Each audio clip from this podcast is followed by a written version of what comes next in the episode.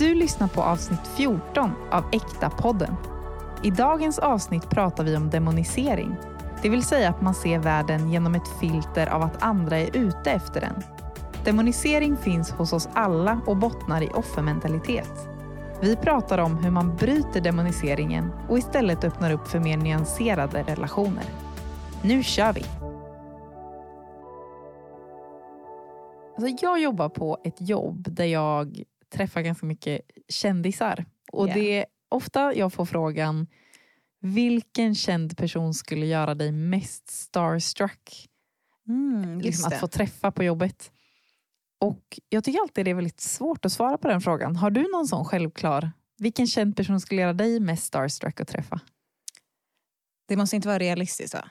Det måste inte vara någon som jag kan alltså, faktiskt träffa. Alltså, jag brukar nog tänka när jag får frågan inom rimliga gränser. Okej. Alltså en svensk kändis.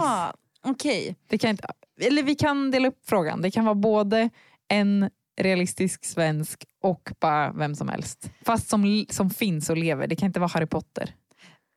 Jag, eh, för mitt svar skulle vara eh, J.K. Rowling som har skrivit Harry Potter.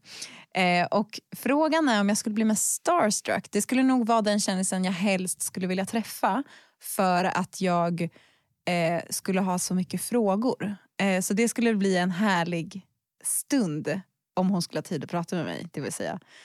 Så skulle du fråga? Jag, ja, men du, det finns många, många frågor eh, kring liksom karaktärers bakgrund och liksom, alltså, massa sånt. Eh, så det är nog mitt svar. Ja, svensk person. ehm, den enda jag kunde komma på var kungen. Men det är inte, det är inte sant. Det är din dröm. Nej, verkligen inte. Eh, jag kan inte komma på någon svensk. Det är sjukt för det är ju så jag också känner. Är det så? Den enda jag kan komma på som jag alltid säger när folk frågar. Det här är ju någonting jag skäms för och är stolt över på samma gång. Men det är ju Alex Schulman. Det visste jag om dig. Det är så roligt av alla människor man kan tänka sig, storslagna Ja, artister och sportpersoner. Men det är ju för att han är ju en person, person som det känns som att jag känner för att jag lyssnar på hans podd Ja, varje vecka. exakt. Så det är ju samma där, det känns som att jag skulle kunna ha nice samtal. Det är ju det man vill åt på något sätt. Så det finns ju personer jag ser upp till mer eller tycker är coolare eller förstår är större, har gjort mer storslagna saker men han känns ju som en människa som finns och som har berört mitt liv. Just det, man längtar ändå efter mänskligheten på något sätt. Jag tror det. Men eh, vad ska vi prata om idag? Ja, ni som lyssnat på podden ett, tag vet att vi är experter på att hitta på egna ord för saker för att vi försöker etablera svenska begrepp kring saker som eh, mest Oftast finns har på engelska. Ja. Exakt. Och eh, konceptet vi ska prata om idag heter på engelska villainize. Just det. Och på svenska så kommer vi kalla det här för att demonisera. Och det betyder? Det betyder att man ser en annan person som ond. Eh, på engelska så kan man också säga demonize Just det. och det, därför valde vi demonisera. För att skulle man direkt översätta villainize så skulle det bli skurkifiera. Vi började liksom bara, vad ska man säga? Bara, men det är ju en villain, det är ju en skurk. Skurkifiera, men så bara, ah, det är lite väl mycket Bamse. Det känns verkligen som... Då kom Bamse med skurken i sin hand. Så det, det blev demonisera. Ja, och, och demonisera det är någonting som kan ske både på ett stort plan inom nationer, organisationer, församlingar, på arbetsplatser. Ja. Men också någonting som sker på det lilla planet, alltså mellan enskilda personer i relationer. ja, precis. Ska vi bara kasta oss rakt in i ett exempel Ja, kör. på demonisering? Ehm, jag var, eh, för några år sedan så var jag i en vänskapsrelation som eh, blev nära väldigt fort. Eh, det var ja, men väldigt snabbt så eh, spenderade vi mycket tid tillsammans. Eh, och jag har ett, eh, ja, vad ska man säga, ett sår, ett mönster från min barndom. Vilket är att jag vill vara till lags och inte vara till besvär. Jag blir ganska lätt det som den andra behöver. Man kan väl säga att det är, är lite kameleont-grejen. Och eh, min vän då, eh, hon hade ett mönster av att ofta i sitt liv ha sökt efter en nära bästa vän eller sökt efter den här eh, yttre tryggheten för att känna sig älskvärd och okej. Okay. Och det här för oss blev en ganska destruktiv match kan man säga. Det blev till slut lite giftigt för att eh, det som hände var att jag liksom ville så gärna vara den här goda, bästa vännen för henne. Så jag krympte och krympte och krympte, hade mindre och mindre och mindre behov och försvann. Eh, vilket gjorde att hon kände, hon kände ju av att jag försvann. Så hon ville vara mer nära, vilket gjorde att hon tog mer plats för att hon ville vara, ville vara nära. Eh, och ja, men för att hålla kvar mig som vän, för att jag började drift away. Det blev verkligen som att era dysfunktioner och era sår inte matchade. Ja, eller liksom, de klickade fast på ett destruktivt sätt om man kan säga så. Ja. Verkligen. Eh, och det som hände här då var att jag gjorde mig väldigt mycket en bild av henne som en som bara tar eh, ifrån mig. Jag tänkte mycket, men hon bryr sig inte om att det är just liksom, att det är jag som är hennes vän. Hon vill bara ha en vän och eh, hon bryr sig inte om ifall ja, men vem jag är, att jag var osynlig för henne eh, och så vidare. Eh, så till slut så blev det verkligen så att ingen av oss mådde särskilt bra här i den här relationen. Och vad hände i den här relationen? Ja men som ni kanske, eftersom jag sa att det här skulle vara ett exempel på att demonisera, så det, jag kan ju nu i efterhand se att jag verkligen demoniserade henne. Och, och det här ledde ju faktiskt till att era relation tog slut. Ja. Ni slutade vara kompisar. Exakt. Så vad, berätta nu, ta oss igenom det. Vad är demonisera? I men, det är ju att man ser på en situation och man ser på människorna i situationen genom ett filter av att de vill en illa. Som att de är ute efter en. Som du i den här situationen, du såg inte henne som en person som hade sina sår och dig som en person som hade dina sår och en situation som uppstod av två ofullständiga människor utan istället var det som att du såg henne som att hon ville inte riktigt dig väl. Att hon försöker ta från mig och det är någonting som hon gör medvetet och jag måste dra mig undan för att skydda mig. Så det blir ju att man skapar sig ett narrativ om hur sanningen ligger till som inte är så svartvit och inte så nyanserad. Just det. Just det. Så det blir som att man typ plockar bort mänskligheten från människor och gör dem väldigt platta och väldigt endimensionella. Just det. Så på ett sätt blir det som att det som jag gjorde eh, i den här situationen var att jag, jag gjorde mig den här bilden av henne att hon inte liksom brydde sig om mig, att hon inte hade kärlek gentemot mig. Och jag, jag tänker att det här är en viktig grej, att man skapar sig den bilden på insidan av sig själv. Alltså man plockar inte in någon i processen. Man plockar inte, eller man, jag plockade inte in henne i processen i alla fall. Och jag lät det mycket gro och växa i mig eh, den här bilden som jag hade utan att öppna upp och ta in ett annat perspektiv. Och det var ju som du sa då att det tog ju oss bara längre och längre bort ifrån varandra vilket ledde till att vi inte kunde vara vänner under ett, ett tag. Ja, och det är ju intressant som du säger att du plockar inte in henne i processen. Hade du gjort det och hade du varit sårbar med vad du kände, att du kände att du inte fick plats. Då hade det kunnat se helt annorlunda ut. Det hade ju kunnat sluta på ett helt annat sätt. Ja, verkligen. Men finns det några andra exempel du kan tänka på hur det här kan yttra sig?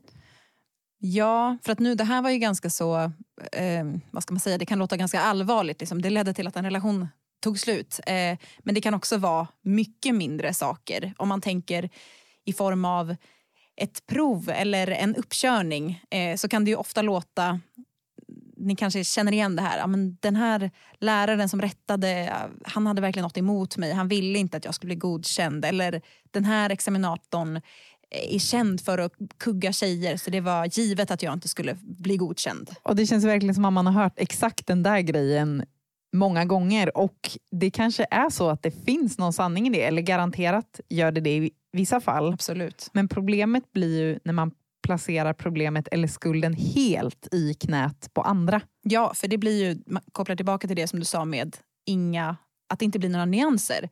Eh, även fast verkligheten är så himla nyansrik egentligen. Eh, särskilt när det gäller relationer. För att man är ju två, som vi vet, liksom ofullkomliga personer som inte alltid gör rätt. Försöker göra sitt bästa men det blir ju, ju inte alltid det.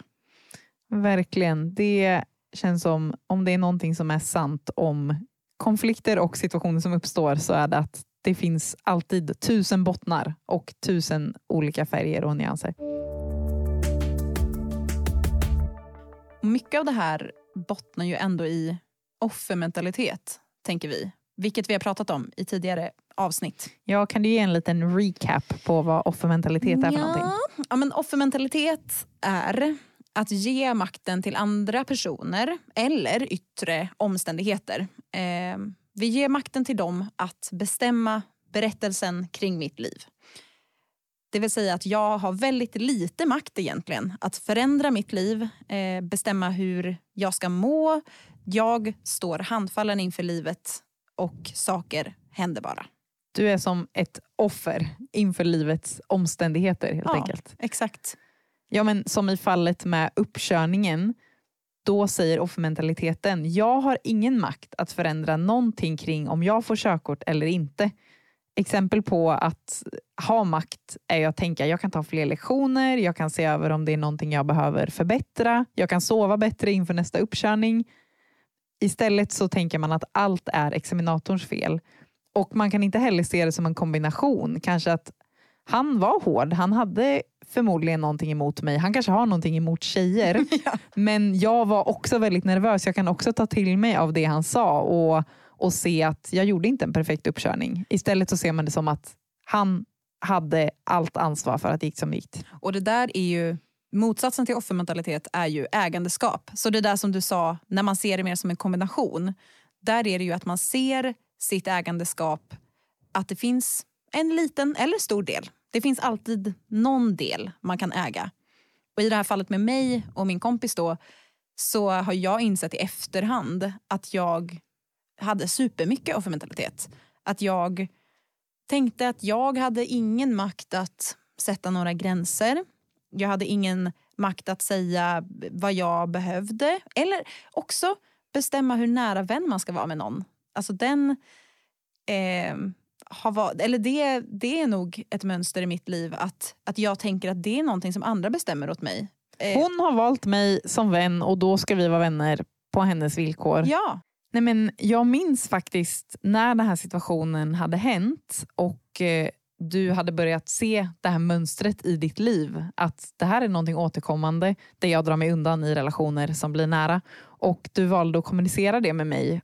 För jag är ju din närmsta vän och du sa någonting i stil med att jag märker att jag gör så här och det är för att jag har svårt att uttrycka behov och jag har svårt att ta plats. Så skulle du kunna hjälpa mig med det? Skulle du kunna hjälpa mig att ställa många följdfrågor så att jag känner att jag har tömt ut mina svar och sagt det jag verkligen vill säga. För att du är så viktig för mig. Jag vill inte dra mig undan i den här relationen men jag vill att du ska veta att det här är en tendens som jag kan ha. Ja, precis. För att det där är ju ett annat sätt då att gå tillväga. Och att äga situationen. Ja, exakt. För det som kan hända när man låter offermentaliteten, eller när man positionerar sig som offer allt för länge är ju att man till slut det byggs upp och man exploderar och bara blir så arg på sin omgivning som förstör ens liv. Verkligen. Och det, eller säg vad du tänkte säga. Nej men eh, jag tänkte bara, eh, det är intressant för jag förstår exakt vad du menar när du använder ordet explosion. Och det betyder ju att man under en så lång tid har kört över sig själv. Man har inte gett sig själv en röst, man har inte tillåtit sig att ha gränser så att man till slut inte klarar av det mer. Mm. Så inom sig så känner man på ett väldigt starkt sätt att något måste förändras. Eh, och det är ju sant, någonting måste förändras men istället för då att dra slutsatsen vad kan jag göra för att ändra mitt synsätt så tänker man nu stänger jag av, nu stänger jag dörren. Folk ska aldrig få ta från mig igen. Precis, så att det är ju det vi menar när vi säger explosion, att det blir som en stor konsekvens av någonting som har byggts upp under en väldigt lång tid. Men ut, utåt sett är det inte säkert som att, Det ser ut som en explosion. att det är, du går runt och liksom kastar stolar Nej, och skriker. Exakt. Eh, vilket man kanske behöver göra ibland. Absolut. Men i det här läget då när den här inre explosionen, om vi ska kalla den så, eh, sker. Det är då man blir hård och börjar, eller börjar, man har egentligen demoniserat folk ganska länge. Men det är, det är liksom the last outcome på något sätt i att demonisera folk. I ett tidigare avsnitt, jag tror det är offerkoftan, eller hjältecapen. Ja. Avsnitt två. ja, eh, så har vi pratat om någonting som kallas för bekräftelsegrund. På engelska så heter det confirmation bias. Kan inte du berätta lite om vad det är för någonting? Jo, um, bekräftelsegrund är när man li- letar efter bevis på någonting som man tror om sig själv eller sitt liv och så ser man allting genom det. Och värt att tillägga, det är inte kanske saker som man eh, helt medvetet tror eh, utan det kan vara mycket saker som ligger i det undermedvetna. Vad kan det vara för saker som man tror? Ja men till exempel om jag tror jag kommer aldrig hitta kärleken. Det kommer aldrig eh, finnas en man eller kvinna för mig. Så kommer jag överallt leta efter bevis som stärker den här tesen. Så jag kanske sitter på en dejt, det kanske går bra. Men mitt fokus kommer att ligga på att hitta tecken på att nej men det kommer nog ändå inte gå så bra. För att stärka tesen, jag kommer inte jag kommer nog inte hitta kärlek. Så bekräftelsegrunden blir som ett slags filter eller glasögon som ligger alltid mellan en själv och verkligheten. Ni vet, som rosatonade glasögon eller någonting så, som gör att världen ser rosa ut. Så gör glasögonen som säger du kommer inte hitta kärlek att världen helt enkelt kommer färgas av det. Just det, så det är som att många saker som sker runt omkring som egentligen inte handlar om mig överhuvudtaget får jag till att handla om mig. Men jag det är så mycket som inte handlar om oss. Ja, Alltså- men det är som att man tolkar grejer som sker utifrån att man själv är centrum. Ja, exakt. Åh, det känns som att vad många gånger man skulle kunna reagera annorlunda om man hade bilden av att förmodligen handlar inte det här om mig. Ja, verkligen.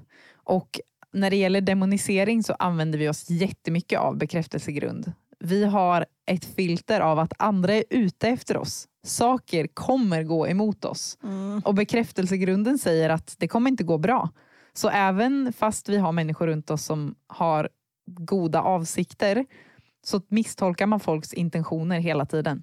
Och det här är ju, det är ju så mycket lättare såklart att lägga ansvaret på all, alla andra. Att skylla på en utomstående bov. Så att för då kan man i alla situationer där det inte går ens väg, istället för att äga det, vad kan jag göra åt situationen, så lägger man allt fokus på den andra personen eller den andra gruppen eller den andra, det andra perspektivet. För då blir det ju så skönt, för då låter det så här. Alla problem kommer lösa sig om den andra personen ändrar på sig. Skönt, så ingenting ligger på mig. Exakt, jag kan sitta och vänta tills den andra personen ändrar sig. Så det är bra. Men vad, vad är det problemet? Varför Vadå är... problem? Det låter ju fantastiskt. Varför är inte det här en hållbar lösning? Förutom att det då kanske är onajs att tänka att människor inte vill en väl. Ja, jag tänker att det som blir den största konsekvensen är att man kommer leva ett mindre liv när man har det här filtret. Vad betyder det att leva ett mindre liv?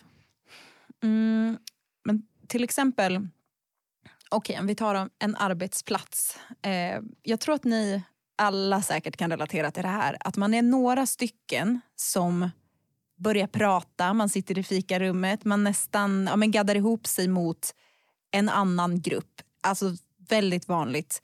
Man börjar prata om ledningen. Allting är så dåligt styrt och så dåligt skött. Och det här kan ju vara, som vi har sagt, det kan absolut finnas korn av sanning i det. Men till slut, så när man har pratat om det här så mycket i sin lilla grupp så glömmer man bort att det är människor man pratar om och man stänger, man stänger dörrarna för andra perspektiv. Alltså man krymper sin värld. Man gör den mindre. Just det.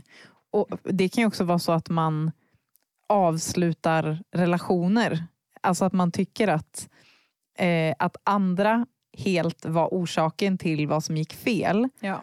Och då väljer man att nej, jag vill inte ha den här personen i mitt liv. Men om man inte hade demoniserat dem så hade man kanske kunnat jobba igenom och hitta en till och med bättre relation. Och det här är ju väldigt eh, poppis, eller vad man ska säga, att prata om energitjuvar. Ja, verkligen. Trendord. Trendord. Det känns som att det har varit det ett tag i och för sig. Men Kapa just, allting som inte ger dig energi. exakt som att hela grejen med vänner, relationer är att det ska ge en god energi på något sätt. Och det, alltså vi säger inte, eller jag menar, det finns ju absolut tid för att dra gränser och eh, prioritera och så. Och det finns ju dysfunktionella relationer Ja. som man bör lämna. Precis.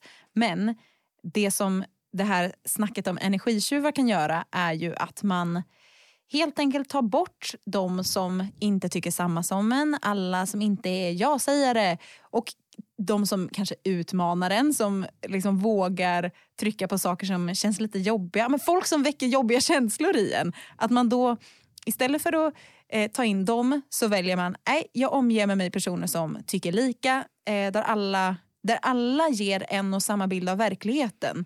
Vilket ju är supertryggt, men det är inte säkert att den bilden är helt sanningsenlig. Nej, det blir verkligen som du säger en liten värld. Och det är väl lite det här som man gör också på sociala medier delvis. Att man likar saker som man redan tror på och redan står för och så blir man matad med mer sådana inlägg och så följer man personer som bara tycker saker som man också själv tycker och så tar man bort och avföljer personer som säger saker som provocerar en och som inte går i linje med ens egen syn på världen. Det vill ju verkligen att man bygger sig en värld. Alltså man bygger, man bygger hur man vill tänka om världen och hur den ser ut. Och det är inte säkert att det stämmer. Alltså jag gör det här själv. Men det, det är verkligen ett, eh, ett världsbygge där alla är lika på något sätt. Alltså det här får ju eh, konsekvenser. Dels så förhindrar man kärlek från att komma in om man inte ser det verkliga problemet. Om man inte vågar titta på vad är det som faktiskt händer här. Vad är det verkliga problemet? Alltså, det känns som att det jobbigaste som vi människor vet, någonting som vi till varje pris vill undvika, det är att behöva titta på sig själv. Att titta inåt. Just det. Att, vad betyder det att titta inåt? Ja, men alltså, det är att, att eh, titta på ja, men de här mönstren och de här sakerna som sker i ens liv och tänka att det kanske beror på en själv. Mm, man är så rädd för att se sitt inre. Att se, kanske har jag någon del i det här. Kanske har jag någon skuld i det här. Så det är ju mycket, man kastar ju hellre ljuset då på omvärlden än att se sig själv. Exakt, man är så rädd för tanken. Tänk om det är jag som har sabbat de här relationerna. Tänk om det var jag som gjorde att arbetsgruppen inte funkade. Är, är det jag som är den gemensamma nämnaren för all smärta i mitt liv? Och grejen med det, det som gör det så läskigt för folk är för att då tänker man, eller många tänker och skam säger att om jag har orsakat de här sakerna, då är jag nog inte värd kärlek. Precis. Och det är för smärtsamt att tänka på. Och därför så går man hellre ett helt liv utan att titta inåt. Exakt, och det här kommer så mycket tillbaka till det vi pratade om förra avsnittet. Nämligen att skam säger nu låter det som att skam är en person, men liksom, Skam säger. skam säger, skammen säger att en måste vara dålig och en måste vara bra. Vilket är ju allt vad demonisering handlar om. Att du är dålig och jag är bra. Men det, det grundar sig ju mycket i tänk om det är jag som är dålig. Det är för smärtsamt. Det får inte vara jag som är dålig för det betyder att jag inte är värd kärlek i slutändan. Och det är ju det värsta vi människor kan tänka oss.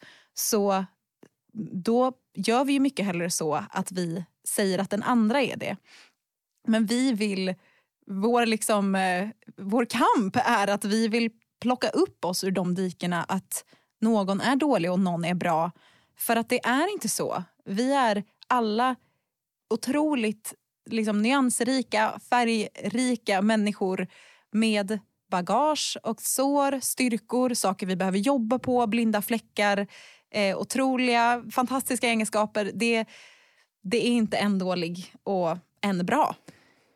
Och det är ju precis det här som Äkta-podden handlar om. Att se mönster i sitt liv och se vad man kan göra för att ändra på dem. Se vad är, vad är min del? Vad har jag makt över? Vad har jag inte makt över? Hur kan jag ta steg mot att bryta de här mönstren? Ja, men om du, precis, om du ser mönster i ditt liv, typ relationer tar ofta slut eh, vid kanske en viss tidpunkt i relationen eller du kan inte behålla ett jobb. Det är förmodligen så att du har någonting med det att göra eftersom du är en faktor i alla de relationerna, alla de situationerna. Och det är absolut inte så att du står ensam ansvarig, att allt låg på dig. Men vi tror att en avgörande nyckel för att ändra på de här mönstren är att se sin egen del. Ja, och det är ju hemskt när man inser att man har demoniserat folk fast man egentligen hade en del i allting som hände. Alltså att man har tänkt att det var andras fel Det är så hemskt. och sen vakna upp och se att hjälp, jag var så triggad. Och det är smärtsamt för då kan det ju kännas som har jag kastat bort de här relationerna? Hade jag kunnat göra annorlunda med mitt liv? Har jag slösat bort tid? Det blir ganska mycket sliding doors på något sätt. Att så här, tänk om jag hade sett det då, då hade det kunnat se ut så här. Och så. Verkligen, det kan kännas så himla hopplöst. Men det är ju inte meningen att det ska låta hopplöst och att det ska kännas som att du är fel och trasig. Utan snarare så vill ju vi ge hopp tillbaka. Vi vill ju visa på att alla har verktyg i sina händer som gör att man faktiskt kan ändra på saker i sitt liv. Och det finns ju otroligt mycket hopp i det. Ja, alltså det är, så, det är så mycket hopp i det för att det går ju också hand i hand med att det finns så mycket kärlek och bara tid och empati för dig. Alltså att du ens har satt dig och lyssnat på den här podden bara betyder någonting i att du vill kanske ändra dina mönster och det kräver jättemycket jobb att göra det. Så det, det är liksom så mycket, det är så okej att det tar tid att ändra mönster. För det Ja. är tufft. Vi brukar ju alltid säga det här, men du är inte på en tidslinje.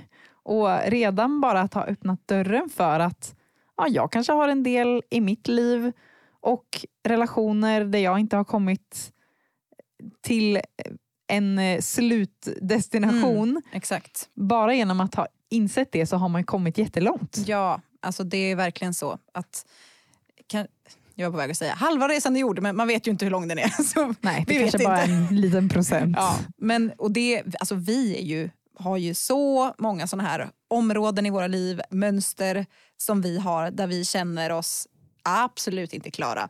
Där vi känner, vi satt och pratade här innan och så pratade vi om en grej och så bara jag var så taskig när jag gjorde det här. Bara, Ja, nej, alltså, jag är vi kan ju verkligen taskig. säga bara, alltså jag är så, jag är så vidrig. Ja. Jag, jag är så, så taskig, Varför så elak. Och så kan vi ändå skratta åt det. För, att, att det det- är livet. Ja, och det finns också, jag tror att, det, eller jag är övertygad om att vi, vi strävar ju efter den här grunden i att det finns empati för oss och vår historia. För att vi vet ju att vi har ju sår som leder oss till att göra så här. Eh, vilket gör att man kan både äga sitt beteende men också ha empati för varför det finns där. Hur kommer man egentligen igenom det här med demonisering då? Men vi tänker ju, vi har ju snuddat lite vid det, men att det är genom att vara sårbara. Och då både med oss själva, helt enkelt att våga titta på oss själva som vi pratade om, men också att vara sårbara med andra öppnar också verkligen upp dörren för att krossa demoniseringen. Ja men verkligen. Alltså, jag har ett exempel som jag tänker på, en, en situation som hände eh, med en kompis. För, för jag har en rädsla som är att jag behöver stå ensam med allt ansvar. Ehm, jag växte upp, eller jag blev tvungen att växa upp väldigt tidigt och bli vuxen innan jag skulle behövt vara vuxen. Och det, det gör att när jag känner att andra inte har koll, då triggas det såret av att vara liten men behöva vara stor.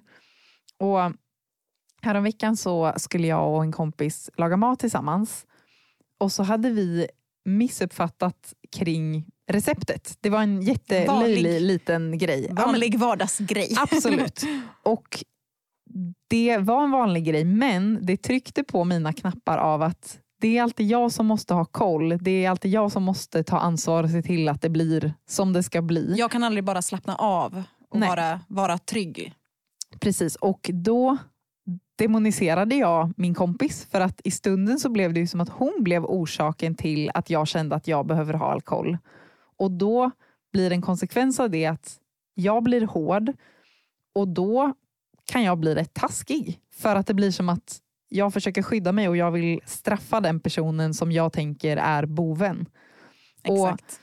Och, och till slut så, så kände jag ändå, jag förstod någonstans att jag är orimlig. Du vet man kan förstå, man kan förstå i sin logik fast man kan typ inte hjälpa att man Nej, är lite taskig. Men, men jag kände ändå att nej men det, här, det här är inte okej. Min kompis förtjänar inte att bli bestraffad på grund av att jag är triggad och det är ett missförstånd.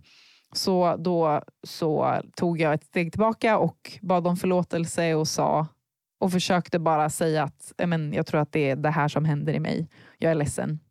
Och då började hon att gråta för att hon kände ju antagligen ja, men som man, man kan göra. Av. Ja, och när någon har varit lite så här, småtaskig mot en och så har man försökt bemöta det och man kanske inte förstår vad som händer och då när någon visar sig lite svag då är det ju lätt att, ta, alltså, att man själv då blir ja. sårbar tillbaka. Ja.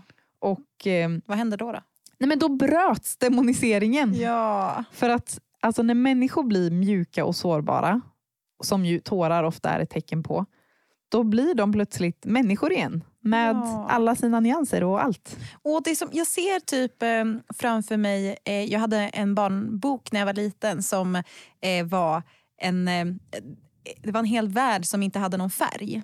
Eh, den var helt svartvit. Eh, och sen så mot slutet av boken då så hjälptes de åt att måla på färger igen. Och jag vet, och jag fick den bilden att när vi lever i demonisering så har vi just, ja men, liksom, allt är svartvitt och du såg då din kompis som bara svartvit utan färg.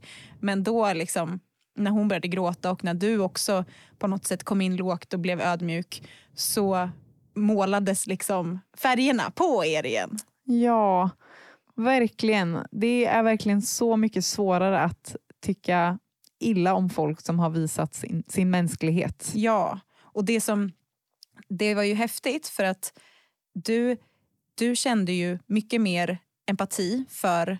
Eh, du kände dels empati för dig själv vilket gjorde att du kunde se din egen del och du kunde se att du eh, betett dig illa. Men du gjorde inte den här pendelsvängningen till skam med att så här, jag är så dålig, bara jag är en sån idiot. För det blir att du man börjar demonisera sig själv. Men istället så, så blev det ju att du kunde tänka, liksom, åh, jag kan se att i mig så finns det en liten rädd tjej som känner sig hotad för att hon känner att hon behöver försvara sig och sätta upp en mur och det var därför hon blev hård. Så det blir ju häftigt då att om skammen inte driver en utan man kan ha empati för sig själv. Samtidigt då som man beter sig onajs så är det så mycket lättare att fullt ut äga det för att man kan peka på ah, det var det här som hände i mig. I mig. Det, det handlade inte om dig. Istället för att vältra sig i liksom, att man är så dålig.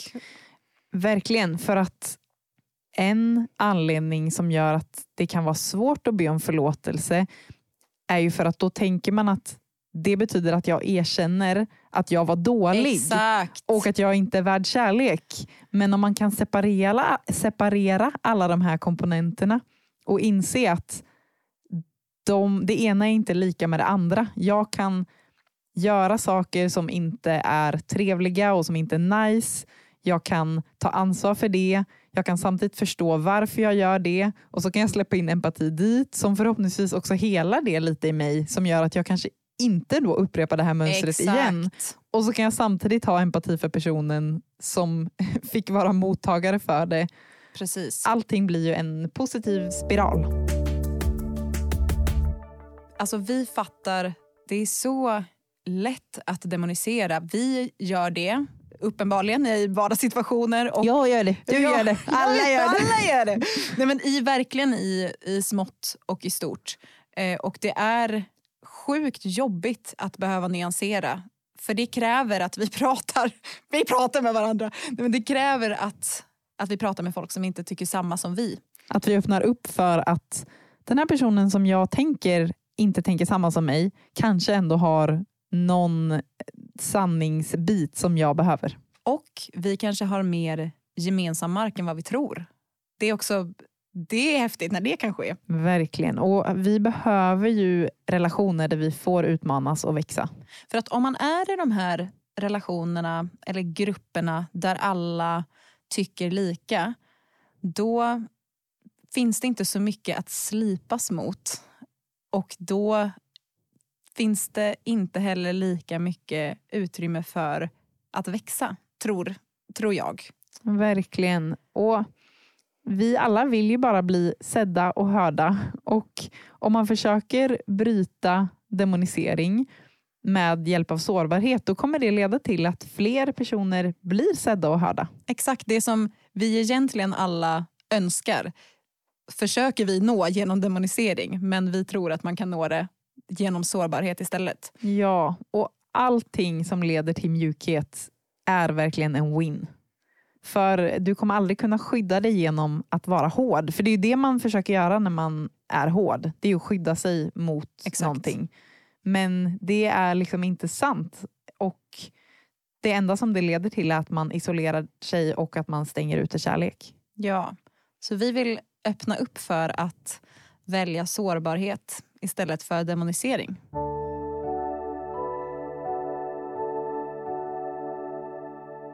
Yeah. Yeah, och hallå, nu var veckans avsnitt eh, slut, men vi vill bara säga att nästa vecka så har vi en special guest. En otroligt special guest. Alltså hon har nämnts i podden många gånger. Och jag är nervös. Men det Ja. ska bli kul! Så missa inte det och eh, ha världens bästa vecka och ge er ut och bara se på era medmänniskor med eh, nya filter. Det är bra. Kasta bort de dåliga filtrerna. In med nya. Mm. Hej då. Hej då!